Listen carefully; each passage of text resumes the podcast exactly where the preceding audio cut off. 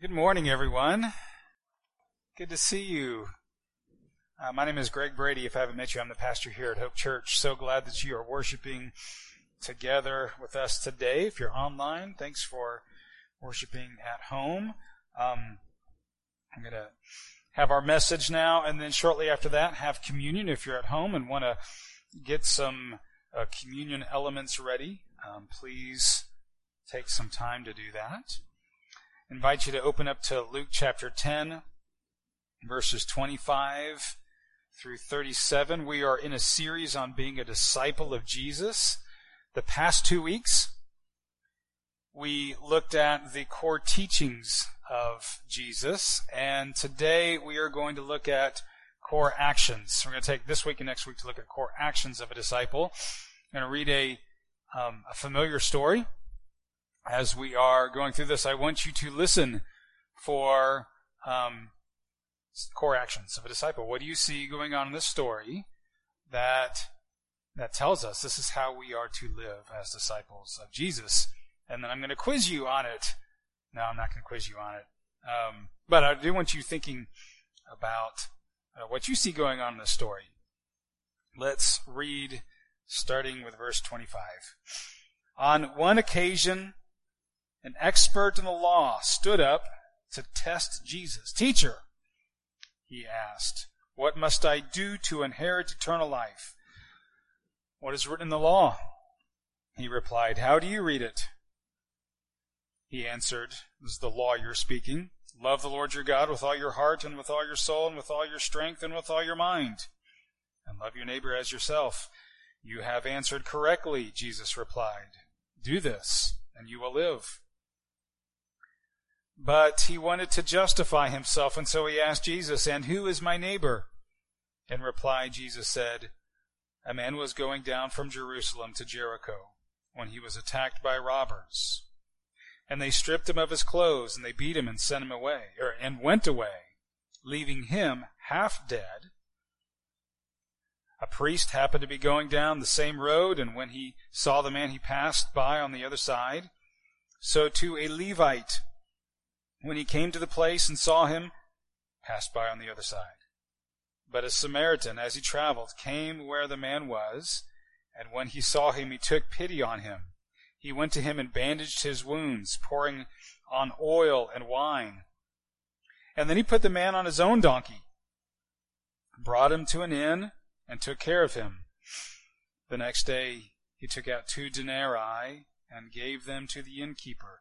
Look after him, he said, and when I return, I will reimburse you for any extra expense you may have.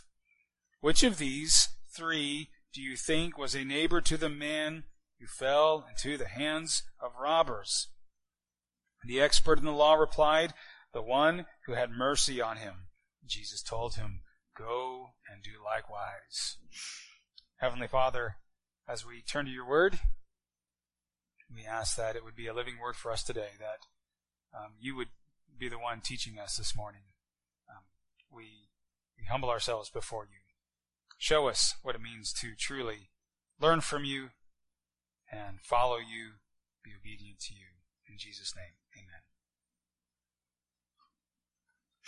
This is a familiar story. It's a very surprising story, and um, I'm going to point out a couple of the the surprises in the story, and, and one may be uh, a surprise that you haven't considered before, maybe.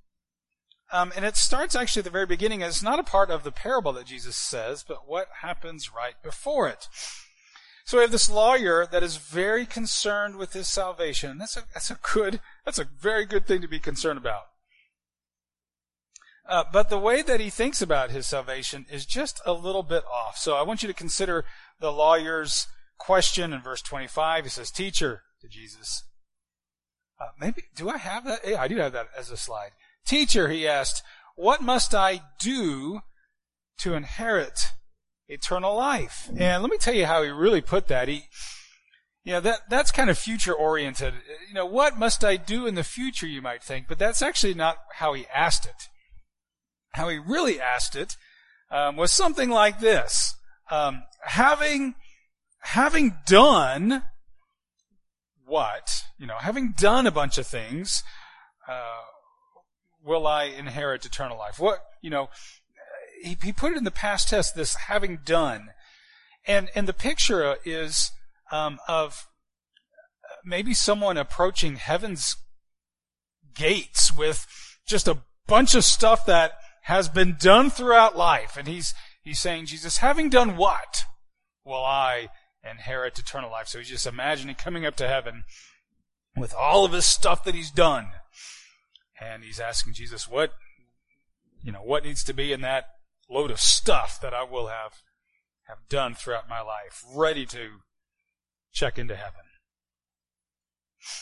Now, it's not uncommon for someone um, to be saying something like that. Uh, saying something like, I know that I'll go to heaven um, because I'm a pretty good person. I don't do um, anything terribly wrong. And if you are um, someone that identify, identifies as an evangelical Christian, boy, it's sure easy to to think, oh, I know what I would say to someone like that. I would say, oh, hey, hey, you are... You're not saved by what you do. You are saved by God's grace through faith, through what you believe. Isn't that what an evangelical Christian would be tempted to say to someone who says, I'm a, I'm, I'm a pretty good person. I, I know I'm, I'm saved because of that. Now let me, here's the first surprise of this passage. Uh, Jesus never corrects the man, does he? He, he doesn't say, wait, wait, hold on there, buddy. You aren't saved by what you do. Jesus doesn't correct uh, this man. Um, he says, well, how do you understand the law?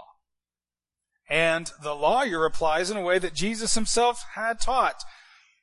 Love God fully. Love your neighbor as yourself. And Jesus says, you got it. You got it. That's what God's law is all about. Do this and you'll live. But the lawyer is caught up in a bit of dilemma. See, he wanted to justify, he wanted to justify himself based on his actions. So the, the issue for him was, am I doing enough? And uh, let me say that asking that question, am I doing enough for salvation, that never is the right, never is the right question. Uh, but the lawyer tried to do that. He and he did so by asking this question, well, who is my neighbor? In other words, am I doing enough with who I love right now? And he was hoping Jesus would say something like many Jews would say, well, your neighbor is, you know, a fellow Jew who is faithfully um, following after God's law. That's that's your neighbor. Those are your neighbors, be loving towards them. And then the lawyer, if so, would be able to say, well, been there, done that, I'm in. I'm in. Uh, if you're planning on appearing before Jesus one day and trying to convince him of you're doing enough to receive entry into heaven, or if you try to justify yourself by pointing to your actions, you are in the wrong position. That will not go the way that you hope that it would. Nobody will be able to enter into heaven by pointing to one's frequent good works. But at the same time, it's clear by what Jesus says that your actions are really important. Because the very last verse, verse thirty-seven, Jesus tells this man, now go and do likewise. Go and do. Go and act. So I want to make a statement that I think is supported throughout the Scriptures. You can look all throughout the Bible. You see this pointed out one way or the other. And it's this, loving God and loving others is the way to life. It's the way to life because it is the way of life. Not, it's not what you must do to earn life, it is the way of life. And if it's the way of life, then it is the way to life. It's not your golden ticket into heaven. But the way of life in which God's Spirit leads us. Love is the way that God knows leads us to real life. He knows that the opposite of that, this slower inner death of harboring grudges and being bitter and being jealous and having hatred, uh, that, that that is not the way of life, and therefore it is not the way to life. So let's look at this parable, and let us let us consider the actions of of the Samaritan that we get to. So, the parable starts with a man, and Jesus' Jewish audience would have assumed that Jesus was telling about a Jewish man. A man fell victim to robbers, uh, which was not uncommon back in Jesus' day. If you're traveling down a country road outside the city and you are traveling alone, you are at great risk of, of being assaulted and robbed. And that's why people would always travel in groups in Jesus' day if they were leaving the city. But as Jesus tells the story, uh, this man is traveling alone and he becomes a victim. And he's badly beaten and stripped of his clothes, and that's a significant detail. And they beat him badly enough where now he is half dead. He appears to be dead, but we are given this little information that he's half dead, not quite sure. And if, um, and, and, and along comes a priest.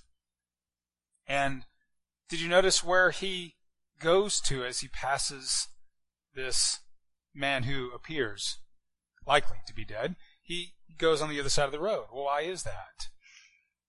Well, because um, if this man actually were dead and the priest were to come within a certain distance of him, five feet or so, then he would be considered uh ritually unclean. He would not be able to fulfill his priestly duties for a week. He'd have to spend seven days of becoming ceremonially clean again. And he wouldn't be able to uh, work in the temple. He wouldn't be able to receive his pay. So he goes on the other side of the road to make sure that he was in a safe distance from this person in the event that he actually was dead. Then a Levite comes along. Same thing. He goes on the other side of the room. road. Same risk for him. Don't want to be ceremonially unclean. Now, um, for the lawyer and for the Jews that were listening to Jesus tell this, this would be per, per, you know, perfectly reasonable behavior. Completely understandable um, because of, of who they were and their roles that they carried out in the temple, and they wouldn't want to become unclean. Then a Samaritan comes along, and Jesus quickly points out how differently the Samaritan is, act, is acting. He says that he has compassion on the Jewish victim. And right there, um, another surprise of the story, um, the, the, the Jews listening to Jesus would be thinking right there, okay, Jesus, you just went off the rails. Because for a Samaritan man to offer assistance to a Jew, let alone feel compassion for a Jewish man, it would have just been shocking, crazy. This is a surprising detail. And Jesus is very intentional about the, the, the details that he shares as he tells this story. The Samaritan cleans and doctors um, his wounds. The Samaritan man then puts the Jewish man on his donkey and takes him to additional care. Now, why does Jesus include these details? Well, these are the things that the priest and the Levite failed to do. The priest, being a higher class, would have likely owned a donkey, would have been riding on a donkey, not walking down this road, riding uh, down that road, and he could have at least put the man on his donkey and taken him to safety, but he did not. The Levite likely did not own a donkey, but he could have at least treated the poor man's wounds, but he does not. But the Samaritan does. So what is Jesus' point? The Samaritan acts in love in ways that the priest and the Levite were not willing. Um, the Samaritan is willing to relate to someone who very well is not of his clan. That would have been very different. It's interesting that Jesus tells us detail about the, the victim being stripped of his clothes. Clothes in ancient times would have been a clear way to identify whether this man was a Jew or a Roman or a Samaritan. He doesn't have any of those clothes on him. There's no way the Samaritan has of knowing, is this man friend or foe? Yet he goes up to him and spends his money and his time. Two days of wages, two denarii, two days of wages. He spends. He promises to pay more later for additional care that is needed. So the Samaritan is out at least a couple of hundred bucks already in, in today's standards. And um, certainly he spends a lot of time um, completely putting off his, his schedule for the day and even the next day just to care for this man. Now, Jesus says to the lawyer after telling the story, who acted like a neighbor.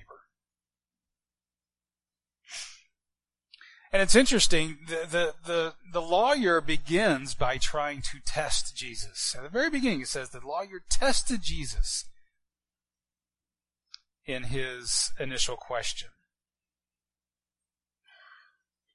But at the end, when Jesus asks him who was a neighbor, this lawyer doesn't try to get himself out of it. He doesn't backpedal. He doesn't.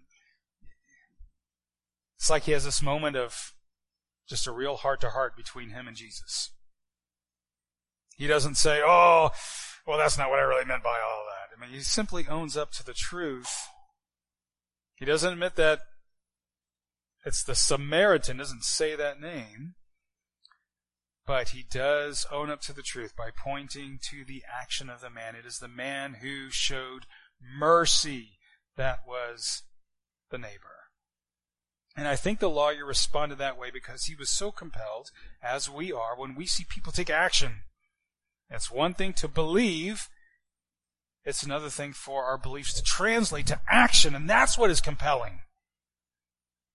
So last week we talked about the core teachings of Jesus, and there are plenty of things um, to believe are true. We see them in the Scriptures.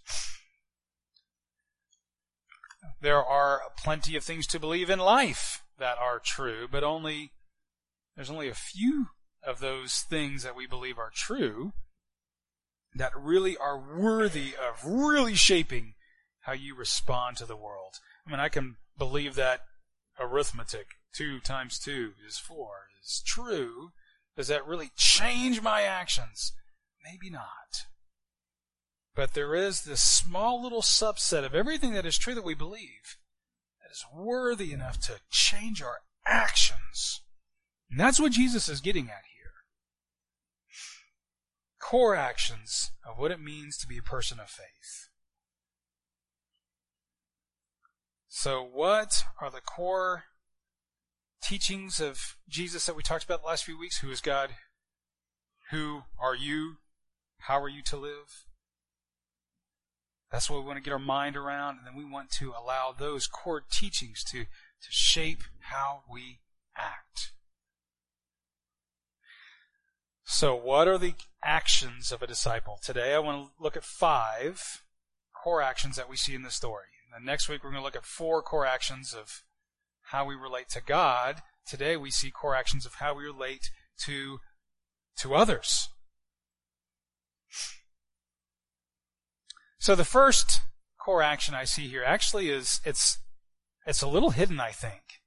Um, one, fundamentally, the Samaritan in the story first saw himself as belonging to a community greater than himself. Why did he stop to help? Because he saw himself as a greater community than just himself. He recognized the common humanity of his victim. He realized this, this could have been me. So to be a disciple means you have to see yourself as part of a greater community where you share responsibility for the care of others who are much different than yourself, and that's a key. See, the Samaritan had no idea who this man was. Was he a Samaritan? Was he a Jew? Was he a Roman? I don't know. I don't care. I'm going to help. So let me tell you what he was willing to do. He was willing to make his circle bigger. And that's a, that's a, that's a core action of a disciple right there, being willing to make your circle bigger. Disciples of Jesus make their circles bigger. So let's put this down in print. You can fill lines in your note sheet if you would like. A disciple values belonging to community. The church is not fundamentally supposed to be a place where people of similar tastes, personalities, likes, similar ideas, similar backgrounds get together and enjoy one another's company. I say the church because I think this is kind of the prime community that a disciple begins to widen their circles. Fundamentally, the church is a place where very different people who have the common love of Jesus, but different people choose to love one another despite differences. And that love that we share in the church community is then to be a sign of God's love. So the challenge for Christians is to be a part of this ever-growing circle that we want to be, the church. The lawyer wanted to keep his circle tight. I only have to reach out to those like me, right? No, Jesus says. Ever-expanding circles for Christians. Two. A disciple shows compassion, and the Samaritan showed compassion. Look at verse thirty-three. Verse thirty-three says, and when he saw him, he took pity on him. And that word pity is most, well, maybe not most commonly translated as compassion, but in other times in the Scriptures, tr- translated as compassion. And what that word means, it means being moved in your inner being. I mean, really feeling it in your gut, not just in your mind, but in your gut feeling compassion. So a disciple shows that, that compassion, that gut level, oh, I am concerned for that fellow person that is in need. Three, I see that a disciple in the story, a disciple serves others. See, here is the Samaritan. He's sacrificing his time and his comfort to serve the victim. Spends his day taking care of him. Spends part of the next day at least taking care of him. Sets the man on his donkey, sacrifices his own comfort so that he can serve this, the victim. Four, a disciple is faithful with money and possessions. We see this in that story. The Samaritan views his finances differently than others in this story. It's been noted and preached on that Um, there are three views of money being presented in this story. Moving from least faithful to most faithful views of money and possessions. So one, what's the first view? The view of the robbers. The robbers have a particular view of possessions. What's yours is mine and I'll take it. That's the first view. Then there's the, the view of the priest and the Levite who fail to offer assistance. And they have a particular view about money and possessions. What's mine is mine, and I'll keep it. And that's the view that many, many people have.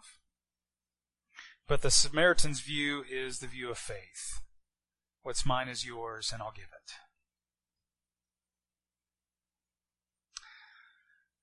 Now I want to get to the fifth core action in just a, just a moment.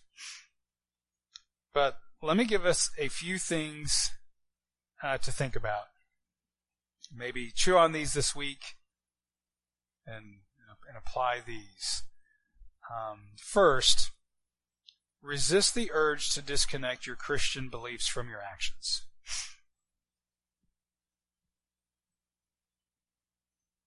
When we disconnect our beliefs and our actions, we're thinking about our actions in a, in, in, in a completely wrong way. Actions do not earn salvation as an alternative to faith, but actions are evidence of a real faith through which we receive salvation. And love is the primary action of a disciple. So just look at these scriptures. Um, love being the primary action of a disciple. John chapter thirteen, verse thirty-five says, Uh, by this everyone will know that you are my disciples if you love one another. That's the, that's the prime visible action that a disciple will, will have. Uh, from First John chapter three, verse ten, this is how we know who the children of God are and the children of the devil are. Anyone who does not do what is right is not God's child, nor is anyone who does not love their brother and sister. And if you were to ask Jesus now, Jesus, who is my brother and sister? What do you, what do you think he'd say?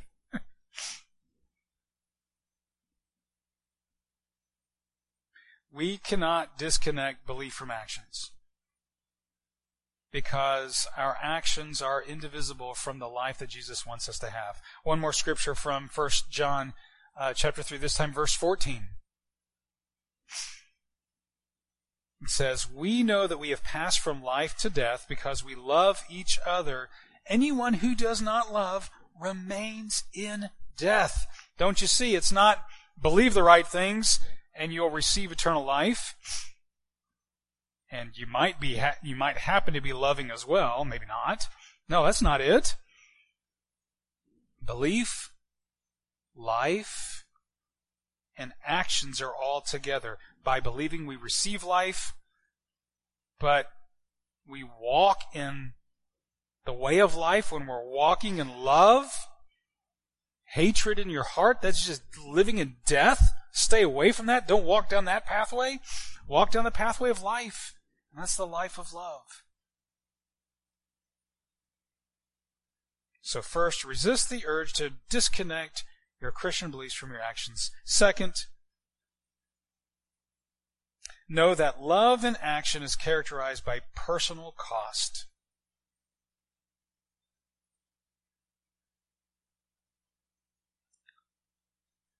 We know that love is love because it's costly.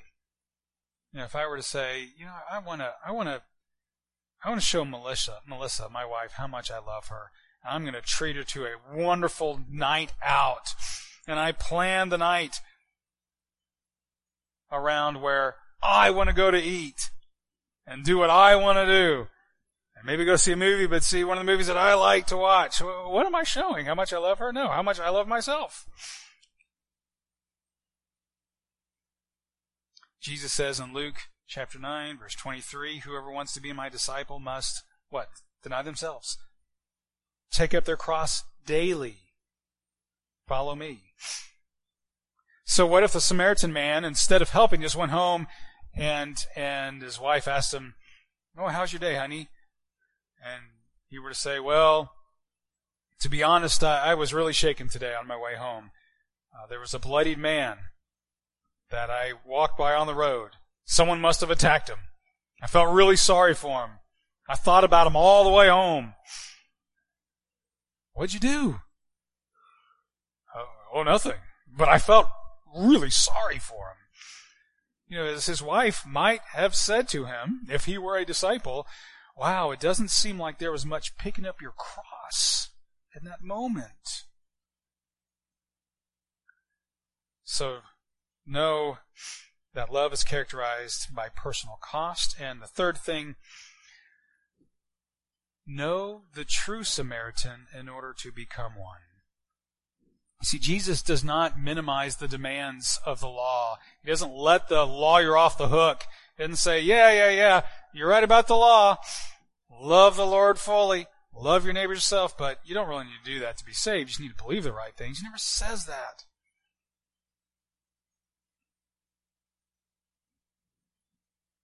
And we can stand beneath God's commands and law for us. Love the Lord your God with all your heart, soul, mind, and strength. Love your neighbor as yourself. And want to ask, okay, Jesus, is there a loophole in that? I mean, can we, can we lessen that just a little bit? No. No. And um, because it seems so impossible at times, it's easy to think, you know, we're just, I'm just going to I'm going to remove my, I'm going to stand, I'm going to, I'm going to move out from underneath God's commands. I'm not going to listen to him. I'm not going to, I'm just going to say, yeah, that's unreasonable. I'm not going to do that. can't do that. That is not right. So what do we do about that? Just the demands, the difficulty of loving the Lord your God with all your heart, soul, mind, and strength, loving your neighbor as yourself. Well, one way to deal with this is to realize that you really ne- were never meant to be the star of this parable. Who's the star, the real star of this parable? Jesus is. You see, Jesus sacrificed himself for us at great personal cost, just like the Samaritan. Just like the Samaritan in the story, Jesus risked his safety. In fact, he was he was beaten by others, and he was killed by others. He paid great personal cost. Jesus was despised, just like the Samaritan in this story. Jesus takes the time to mend your wounds. He pays this great cost, even his very life, to restore you to health. Jesus made his circles bigger and bigger and bigger by coming into our world and reaching out to sinners. So this is how we can love others, by looking at the true Good Samaritan, Jesus. And this leads us to the fifth action of a disciple. It's not really apparent from our text, but when you put your faith in Christ, when you keep your eyes on the true Good Samaritan, which you can do today, there's this big picture that happens in our life. We start living out our faith. And here's this fifth action of, uh, action of a disciple I want to point out. A disciple shares his or her faith. Sharing your faith is bringing others to a greater awareness for, to a greater awareness of love for Jesus Christ. And when the true Good Samaritan Christ comes and rescues you and brings healing to you, what do you do? You want to help others to come to know about Jesus and experience that as well. So next week we'll look at four more core actions of a disciple. What I want you to do this week, I want you to, to consider these five things that we talked about today. What are you strongest in? Which action of you, which action of, of these five are you strongest in? Which action of these five are you weakest in? Take the one that you need to grow in. Bring that before the true Good Shepherd and say, Lord Jesus Christ, help this to become more a part of who I am, because you did this for me. You served me in this way. You risked so much. You gave of yourself, your time. And you served me. Now, Jesus, help this to become more a part of who I am. Help me to do this for my neighbor. And let's pray.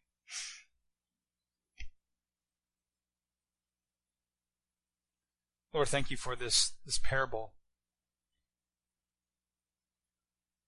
Such a compelling story, challenging story, inspiring when we see someone move to action and we want to be those kinds of Christians. We want to be these disciples that are inspired to move to action. Lord, help us to know that you are that Good Samaritan to us on a daily basis. Help us to draw close to you and rely on you for the strength that we need to now go and do likewise. It's in your name that we pray. Amen.